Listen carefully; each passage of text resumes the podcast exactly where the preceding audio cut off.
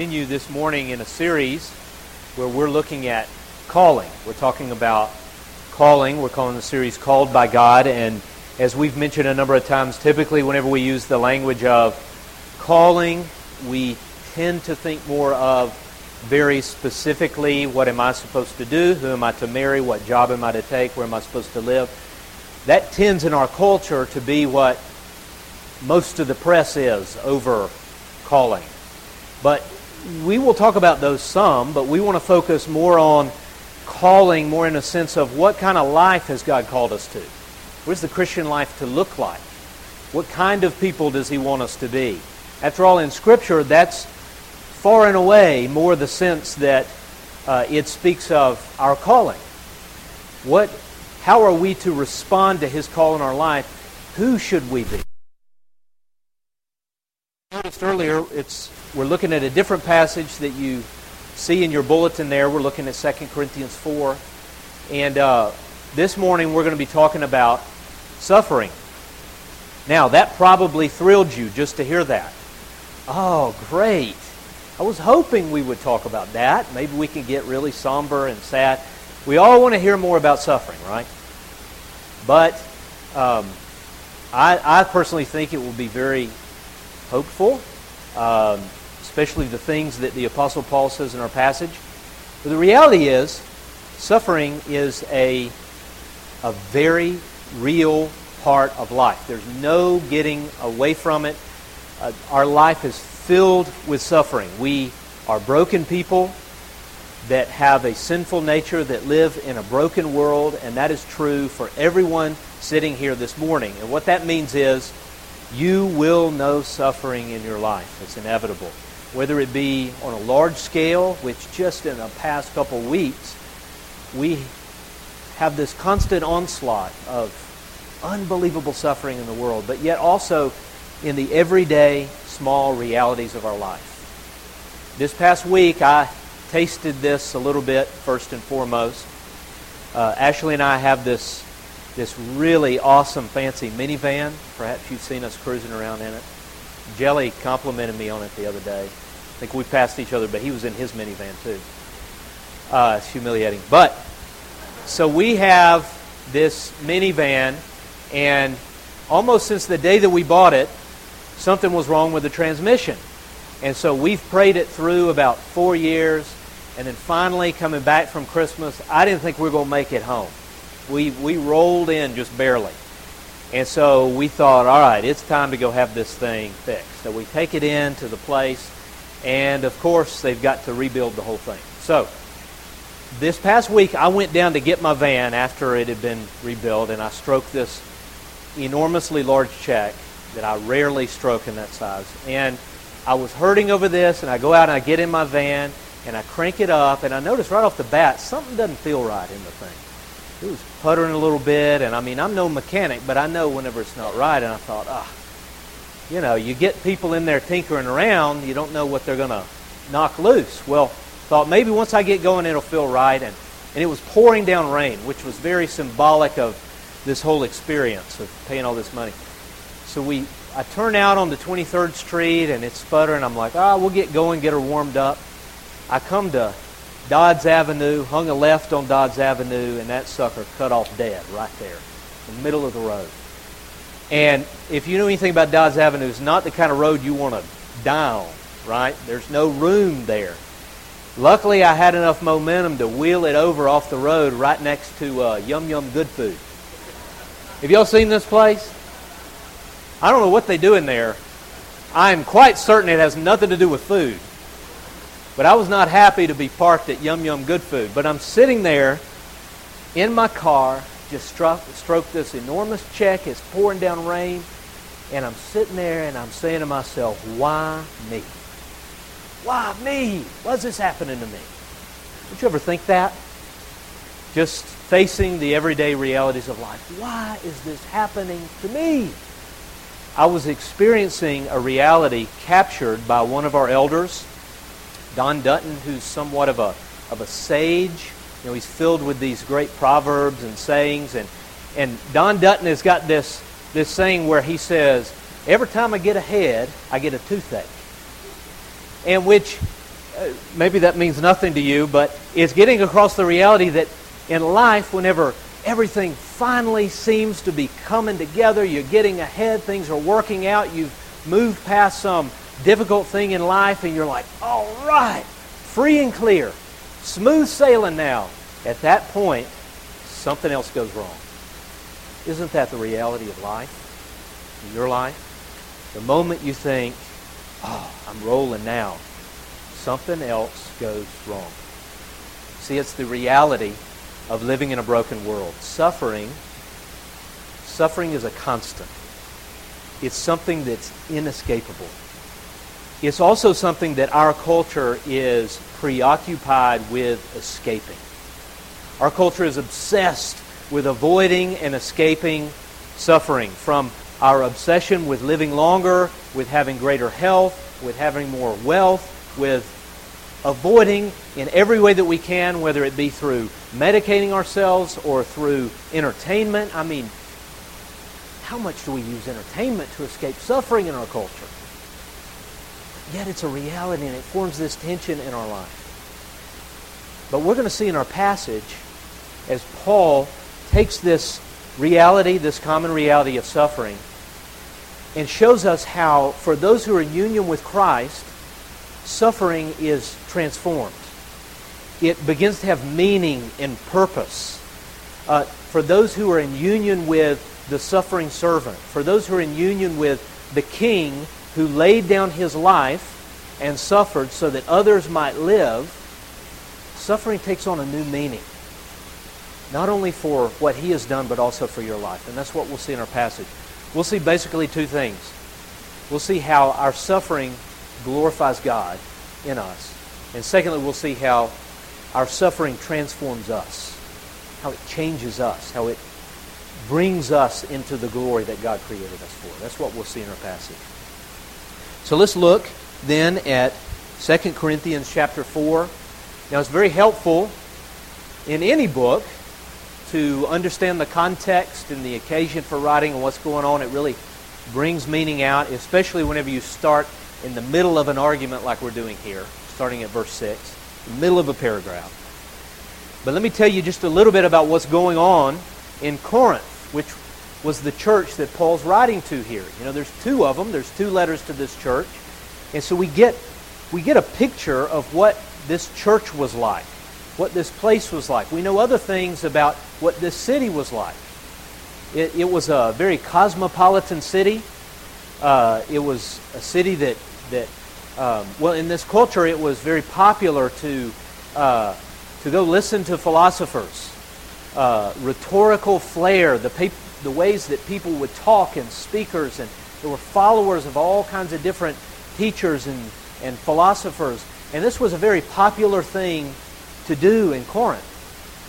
And so what happens is as Paul comes through Corinth and he plants this church and then moves on, there's a number of other teachers that follow him, that come in behind him.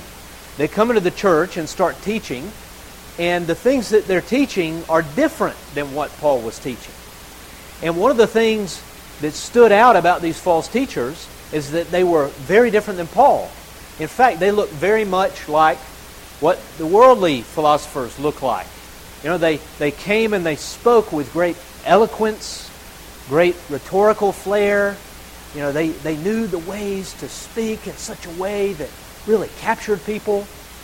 And another thing is just the way that they carried themselves. You know, if you've ever seen a famous person out somewhere, perhaps in an airport or something, famous people travel with posses, right? They got, they got a group of handlers that go around with them. I mean, that's kind of how you know somebody's famous. Well, these teachers, they had a posse following them. They had a crew. They had handlers. So they'd roll up with a crew. They'd roll up with their, uh, their credentials. You know, they'd send letters that had their credentials, or they'd send, have other people send letters ahead of them. No, it was all about them. It was all about their skill. It was all about what they could do in their teaching. And so the Corinthians begin to see, well, hang on a minute. These guys with, you know, great hair, great teeth, fancy clothes, I really like what they're saying. And you know, what about this Paul fella that planted this church? That what, what are we to make of him? Because he, he seemed very different. In fact, he seemed very unimpressive. He didn't speak with the same kind of eloquence and flair. His appearance was, was kind of weak. He didn't come with uh, credentials and recommendations. You know, he seemed kind of beat down. And he seemed really, really weak. What are we to make of him? And so they begin to question Paul's authority, and even worse, the message of the gospel that he had been preaching. And so they send to Paul and they ask him, hey, would you mind just, before you come through next time, just, just have some, some recommendation letters sent in. We'd like to see your credentials. We're kind of evaluating which way we want to go. And so Paul writes 2 Corinthians to say, let me tell you about my way. And let me tell you about the nature of the gospel. And let me tell you about the power of God and how it's manifested in our life. And so that's the context of what we step into. Right there in verse 6, as Paul begins to kind of pull the curtain back on what it is he was putting his trust in. You know, one of the things about the false teachers is that they depended on their rhetorical skill and appearance to change people, to get people to believe something. But Paul, right here in verse 6, says, I have a very different confidence. There's something entirely different that I am trusting in as I come to minister to you. And that is his understanding of how someone is transformed. How are they changed? How do they come to perceive the truth of the gospel? And look at how he describes it here. Absolutely fascinating way to describe what God has done in someone who has embraced the gospel. Verse 6 For God, who said, Let light shine out of darkness. Now, pause for a minute. Where did God say, Let light shine out of darkness? Creation. That's what happened at creation.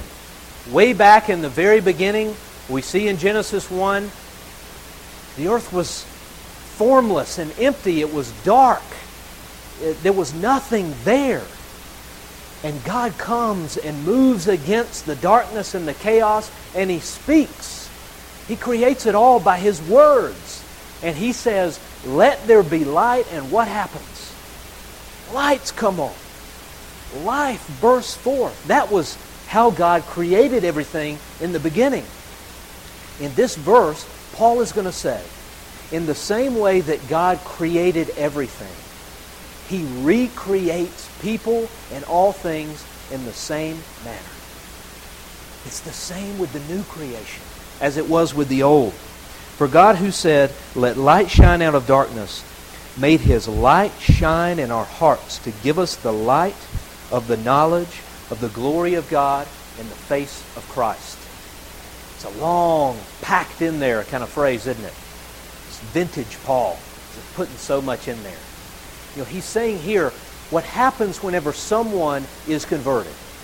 What happens whenever someone embraces the gospel and is transformed and is made new. What's happening there actually is God is coming into their heart and saying, Let there be light. By nature, we are filled with darkness. We're dead. We're blind. We cannot perceive the glory of God. But what God does through the preaching of His Word is He comes in to one's heart and says, Let there be light. And the glory of God in the face of Christ shines into their hearts. And they are changed. See, that's what Paul's banking on in his ministry. It's got to be God. He's got to come in and just flip the lights on so that you perceive that in the person of Christ, in all that he has done, the fullness of the glory of God is revealed. Did you see that God would become one of us, would take our place, taking all of our punishment upon himself, that he would be raised to life, that he would be a forerunner for our own resurrection, and one day we would inherit all things? That is the glory of God. There's nothing that glorifies him and radiates his character and his being more than that fundamental truth. And so Paul's banking on God coming in and saying, let there be light through the power of the gospel. But then in verse 7, Paul begins to talk about an irony at play here. He says, But we have this treasure. Now, by treasure, he's referring to the gospel message and God's planting it in one's heart, God opening one's eyes to the wonders of the gospel. That's the treasure. And for Paul, it's more priceless than anything that this world has to offer. But the irony here is that Paul says God takes this treasure of his, this ministry of the gospel, and he puts it in jars of clay. Now, jars of clay, or some translations say, earthen vessels, it's simply referring to a very common uh, storage utensil in the ancient world. Oftentimes, people would, would use these clay pots to transport water, to drink from, to cook from, to, to store things in. It was very common, and that, that's, of course, the point that he's drawing here. The clay pots were, were ordinary. They were common. Everybody had one, and, and they, were, they were breakable. They were inexpensive. They, they, they easily broke. They were fragile. And so what Paul's saying here is that this is God's way. In contrast to what the false teachers were saying. They would say, if you're going to see God's power, if you're going to see a message with real power, then it's got to be embodied in this person that's got it all together. It's got to be embodied in this person that everything they do just works out just like that. And Paul's saying, no, you got it all backwards. You see, here's what God's up to. He takes the treasure of the gospel and he puts it in broken people. He puts it in ordinary people, unimpressive people, weak people, struggling people, suffering people. It's his way. It's what he's up to. Now, why would he do that? I mean, wouldn't he want his representatives to be the sharpest in the room? Why would he do this? Paul goes on to say, to show that this all surpassing power is from God and not from us. See, that's the reason he does this. He puts the treasure of the gospel in broken vessels, broken people, weak people, so that you never, you never mix up, you never confuse the message with the messenger. He does it so that all the glory comes from him. He does it so that whenever plain preaching of the treasure of the gospel is met with a response and a change of life, no one is tempted to say, wow, they were a great speaker. You see, because God wants all the glory for himself. He wants to show off his power. And so he takes the treasure of the gospel and he puts it in broken, ordinary vessels. But as an illustration, Paul goes on to say, let me just tell you about my ministry. Let me show you what this broken vessel reality is like. Verse 8 We are hard pressed on every side, but not crushed, perplexed, but not in despair, persecuted, but not abandoned, struck down, but not destroyed. Wow, that's some kind of way to commend your ministry, right? He didn't come to say, listen, everywhere we go, we're filling up arenas. People are flocking to come here. And whenever I get up and talk, I'm slicing and dicing. Things are happening. It's working. It's happening. He says, no. This is what my ministry was like. Hard pressed on every side. Trouble everywhere I go. I'm oftentimes in chapter 12, he, he fleshes it out in even greater detail. I've been hungry. I've been exhausted. I've been naked. I've been persecuted and chased and threatened. I've been shipwrecked. I spent a night and a day in the open sea all by myself. I've been beaten over and over and over. I've been whipped. I've been stoned. I've been left for dead. This is what my ministry is like. This is my glorious ministry. And on top of that all, I constantly carry the pressure of all the churches. There's my ministry.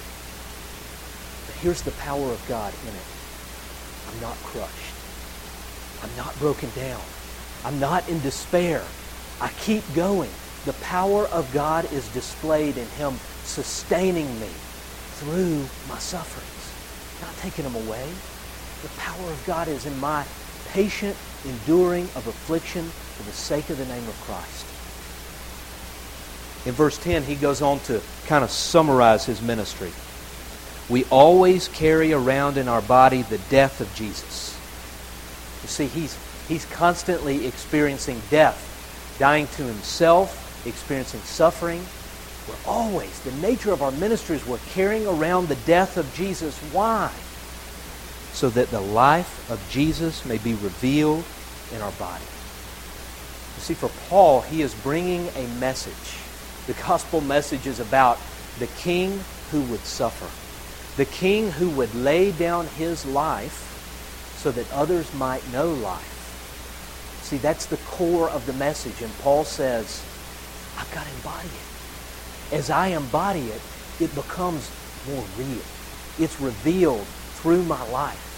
As the method matches the message, it gets put on display in my life. For we who are alive are always being given over to death for Jesus' sake why? So that his life may be revealed in our mortal body. You see, as one suffers for the name of Christ, as one endures suffering, no matter what it might be that God brings in your life, as you endure it with dependence upon God, depending on His sustaining you, even creating joy and driving you more to Him, the gospel is revealed. God's power is put on display. Now, this is quite different than a lot of voices that we hear out there, especially in our culture.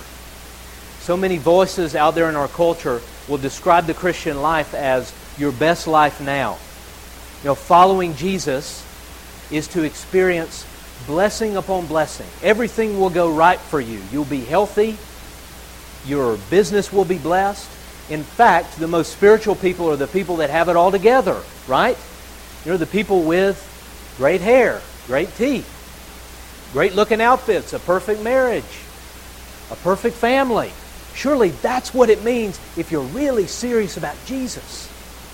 And we're taught to believe that if you only have enough faith, then the power of God will be displayed in His miraculous delivering you from something. Now, God can do that, absolutely. And it's not that we're not to pray, God, come and change my circumstances. Come and heal me. Come and deliver me. In fact, Scripture tells us to do so.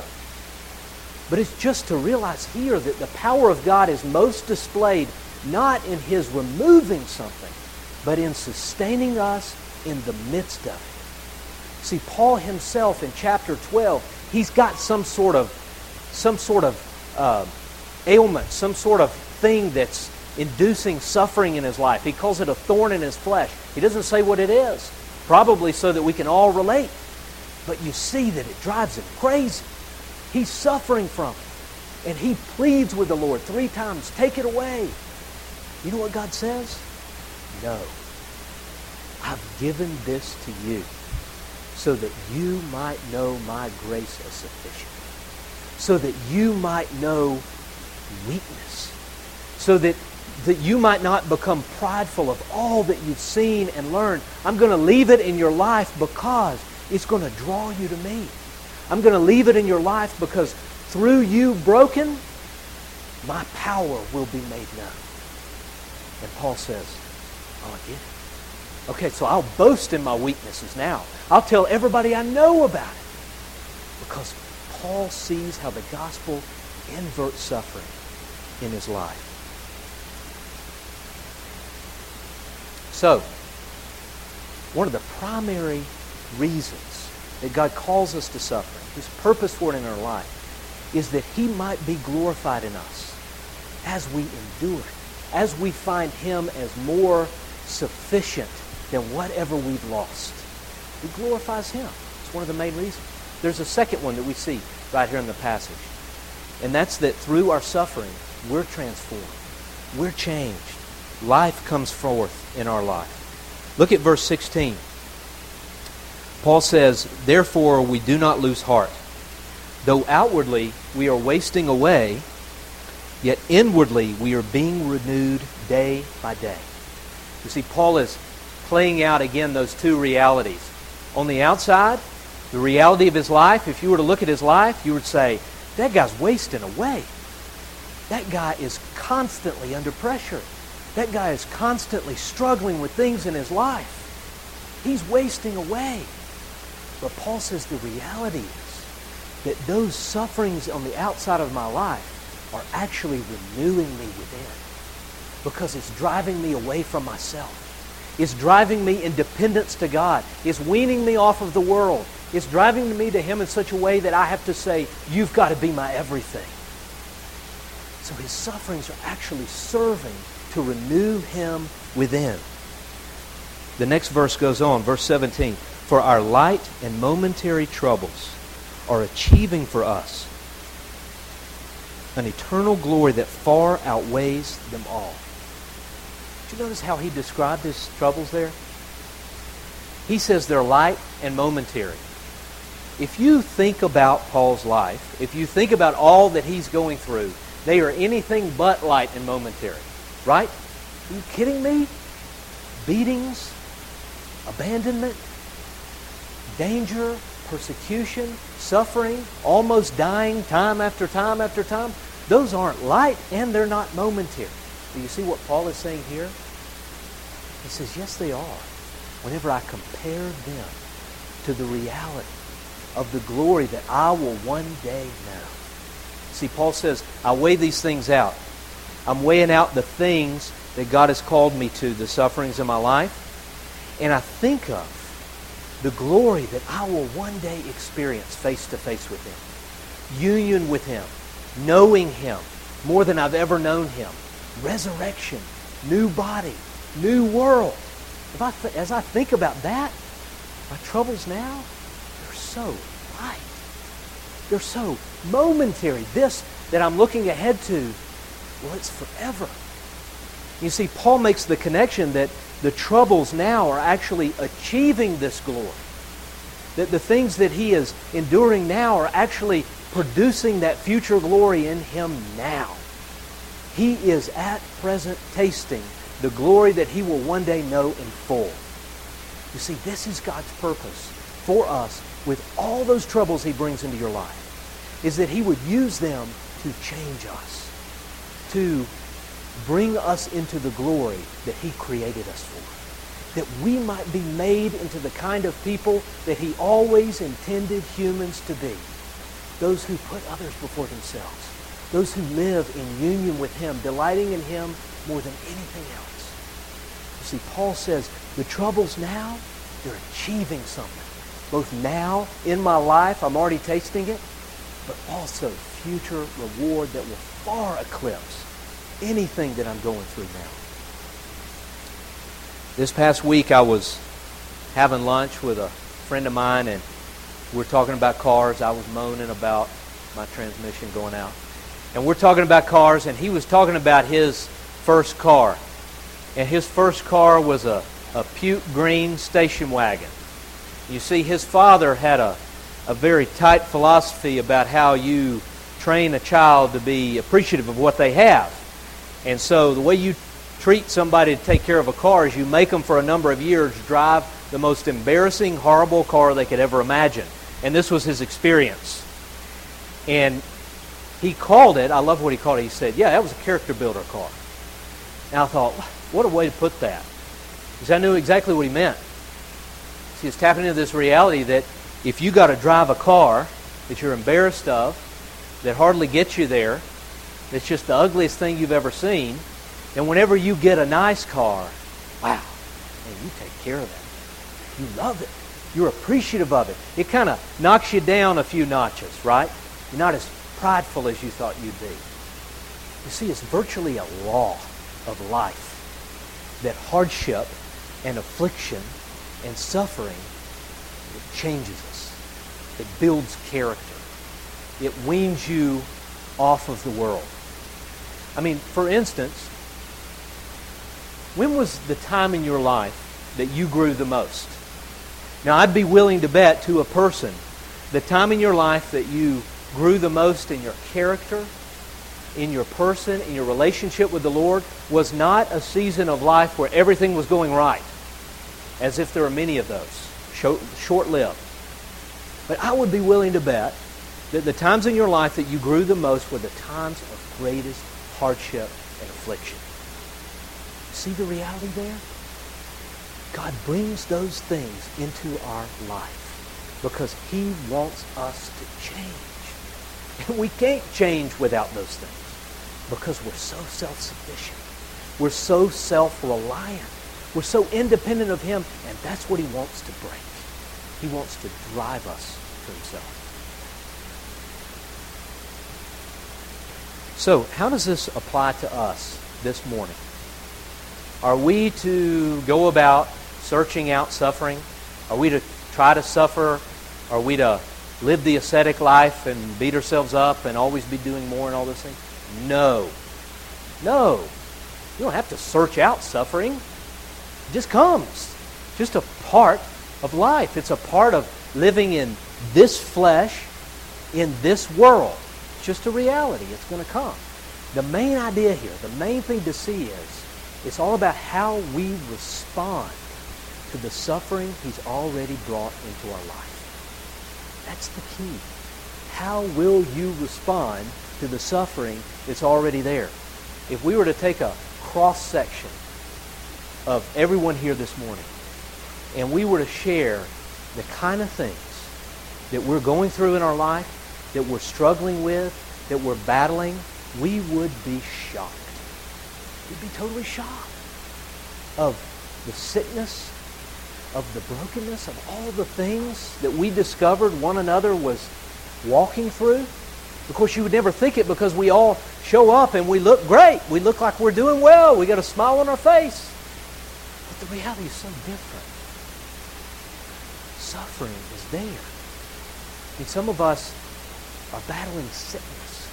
Some of us are, are battling inward struggles, a darkness that is just eating your lunch. Some of us are struggling with addiction. Some of us are struggling with the loss of a loved one that feels like it's tearing your heart out.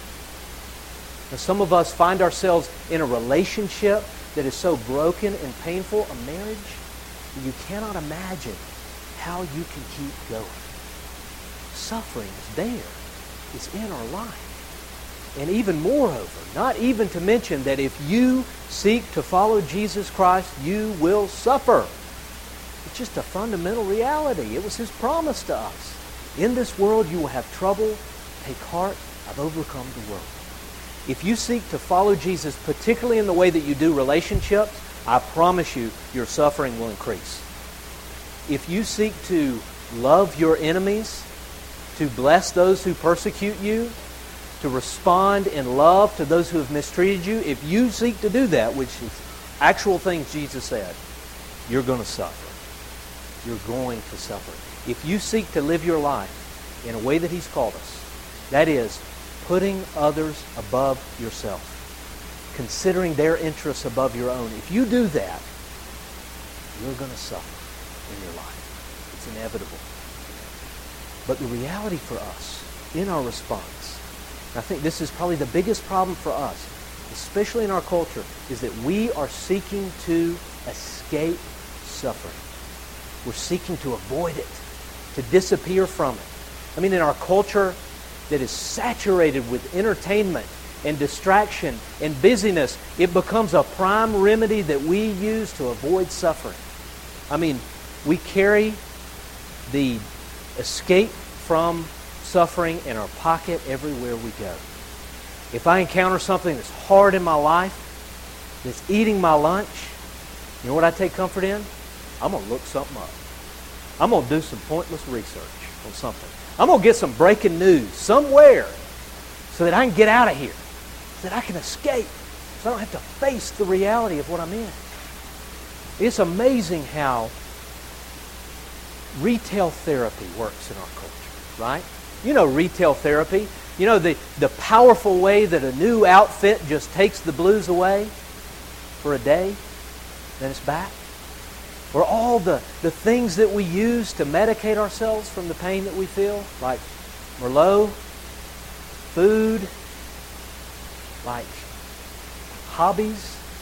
I mean, I don't know about you, but whenever something hard comes in my life, whenever I'm face to face with my suffering, I want to eat something. I want to drink something. I want to go do something. I want to go find a hobby. I want to get out of here immediately. And I think for us, in our culture, it's the biggest barrier to our responding in a way that will transform us. So how are we to respond to our suffering? I think Paul gives it to us right here in this passage. In verse 18, he says, So we fix our eyes not on what is seen, but on what is unseen. You see, it's beginning to live your life in light of the unseen realities that are always at play. You see, what's so common for us is the seen things, the things right here before your face, that they scream into our face and, and dominate our attention, our circumstances, right? But what you've got to begin to do is to say, there's a reality beyond this. This thing that I'm facing, God has brought it into my life. It's from Him. He has intentions for me through this. He's entrusted this to me. He's brought me into this. I'm walking through this. There's a purpose for it. God wants to move. He wants to draw me to Himself. He wants to change me. He wants to reveal Himself through me. It's seeing in those same things there's an unseen reality. You see, it begins to transform suffering a little bit. Whenever you see God's got a purpose in it. And so the way to respond is to see that and then to surrender yourself to Him. It's to offer yourself to Him. To, to go to Him with that, not to your iPhone, not to all of the things that we tend to escape with. It's to go to Him and say, I'm hurting. It's eating my lunch. I'm dying here. I need you. Would you be more sufficient for me? Would you do in me what you would wish? I offer myself to you. That's how you respond in suffering. And whenever you respond to your suffering in that way, you will be renewed day by day within. It's a guarantee. So it's seeing what has God up to here. It's seeing the things of my life are an occasion for me to get disillusioned with my own sufficiency, to show me I'm a broken, broken individual and I need you. And that's what he's after. And that's where change begins in our life. One of my professors used to say, you got to kiss your demons on the lips. What he's talking about there is all of those things in our life, struggles, suffering, that we want to avoid and cover over and escape from. He says, no, no, no. You got to get up close and personal with it and go to God with it and say, now what do you want to do? What do you want to teach me? How do you want to change me here? That's how to respond. So we've seen in the life of Paul, suffering is no accident, particularly for believers. Instead, it's a part of his call for our life. That as death is at work in us, life may be at work in those with whom we're in relationship with. As I'm dying to myself and embracing the sufficiency of Jesus more and more and more, life is flowing out of me and into those with whom I do life with. That's his purpose. That's what he's calling us to here. Now I want to close with a prayer. It's a prayer from the Valley of Vision, which is a collection of old Puritan prayers, and I think it captures well this dynamic that we're talking about of how union with Christ in the gospel tends to take our circumstances, our hardships, and tends to invert them, where they become actually a means of growth, a means of glory in our life. So here's what I want to do. I want to read this prayer, ask you to pray in your heart, just silently, just offering this up to the Lord. And then I'm just going to I'm just going to leave it a little silent time, and the, the musicians can come up whenever we're done with this, and uh, they'll just begin playing. But just to, to give you an opportunity, a little space to begin to respond to the Lord with what He might be up to in your life. Let's pray together. Lord, high and holy meek and lowly. You have brought me to the valley of vision, where I live in the depths, but I see you in the heights. Hemmed in by mountains of sin, I behold your glory. Let me learn by paradox that the way down is the way up, that to be low is to be high, that the broken heart is the healed heart, that the contrite spirit is the rejoicing spirit, that re- the repenting soul is the victorious soul, that to have nothing is to possess all, that to bear the cross is to wear the crown, that to give is to receive, that the valley is the place of vision. Lord, in the daytime, stars can be seen from the deepest wells, and the deeper the wells, the brighter your stars shine. Let me find your light in my darkness, your life in my death, your joy in my sorrow, your grace in my sin, your riches in my poverty, your glory in my valley.